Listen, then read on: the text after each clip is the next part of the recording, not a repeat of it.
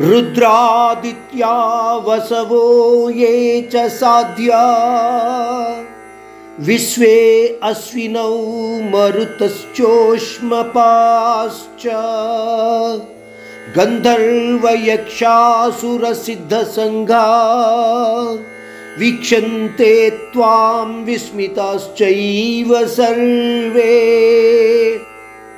ఈ శ్లోకంలో అర్జునుడు అనేక రకాలుగా చెప్పబడ్డ పరబ్రహ్మ యొక్క విభూతి తత్వ రూపాలను ఆ దేవదేవుని విశ్వరూపంలో ఆశ్చర్యాత్మక స్థితిలో చూస్తున్నారు అని చెప్తున్నాడు.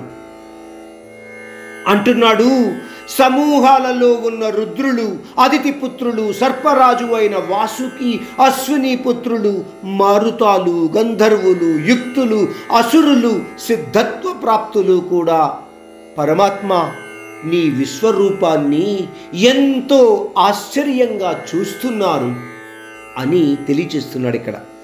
గ్రహించవలసిన విషయం మరొక్కసారి అర్జునుడు విశ్వరూపాన్ని చాలామంది చూస్తున్నారు అన్న ఉద్దేశంలో తన యొక్క ఆశ్చర్యాత్మకమయమైన స్థితిని అవతల వాళ్ళలో కూడా ఉంది అన్న అవగాహనతో చెబుతున్నట్టుగా మనము గుర్తించాలి.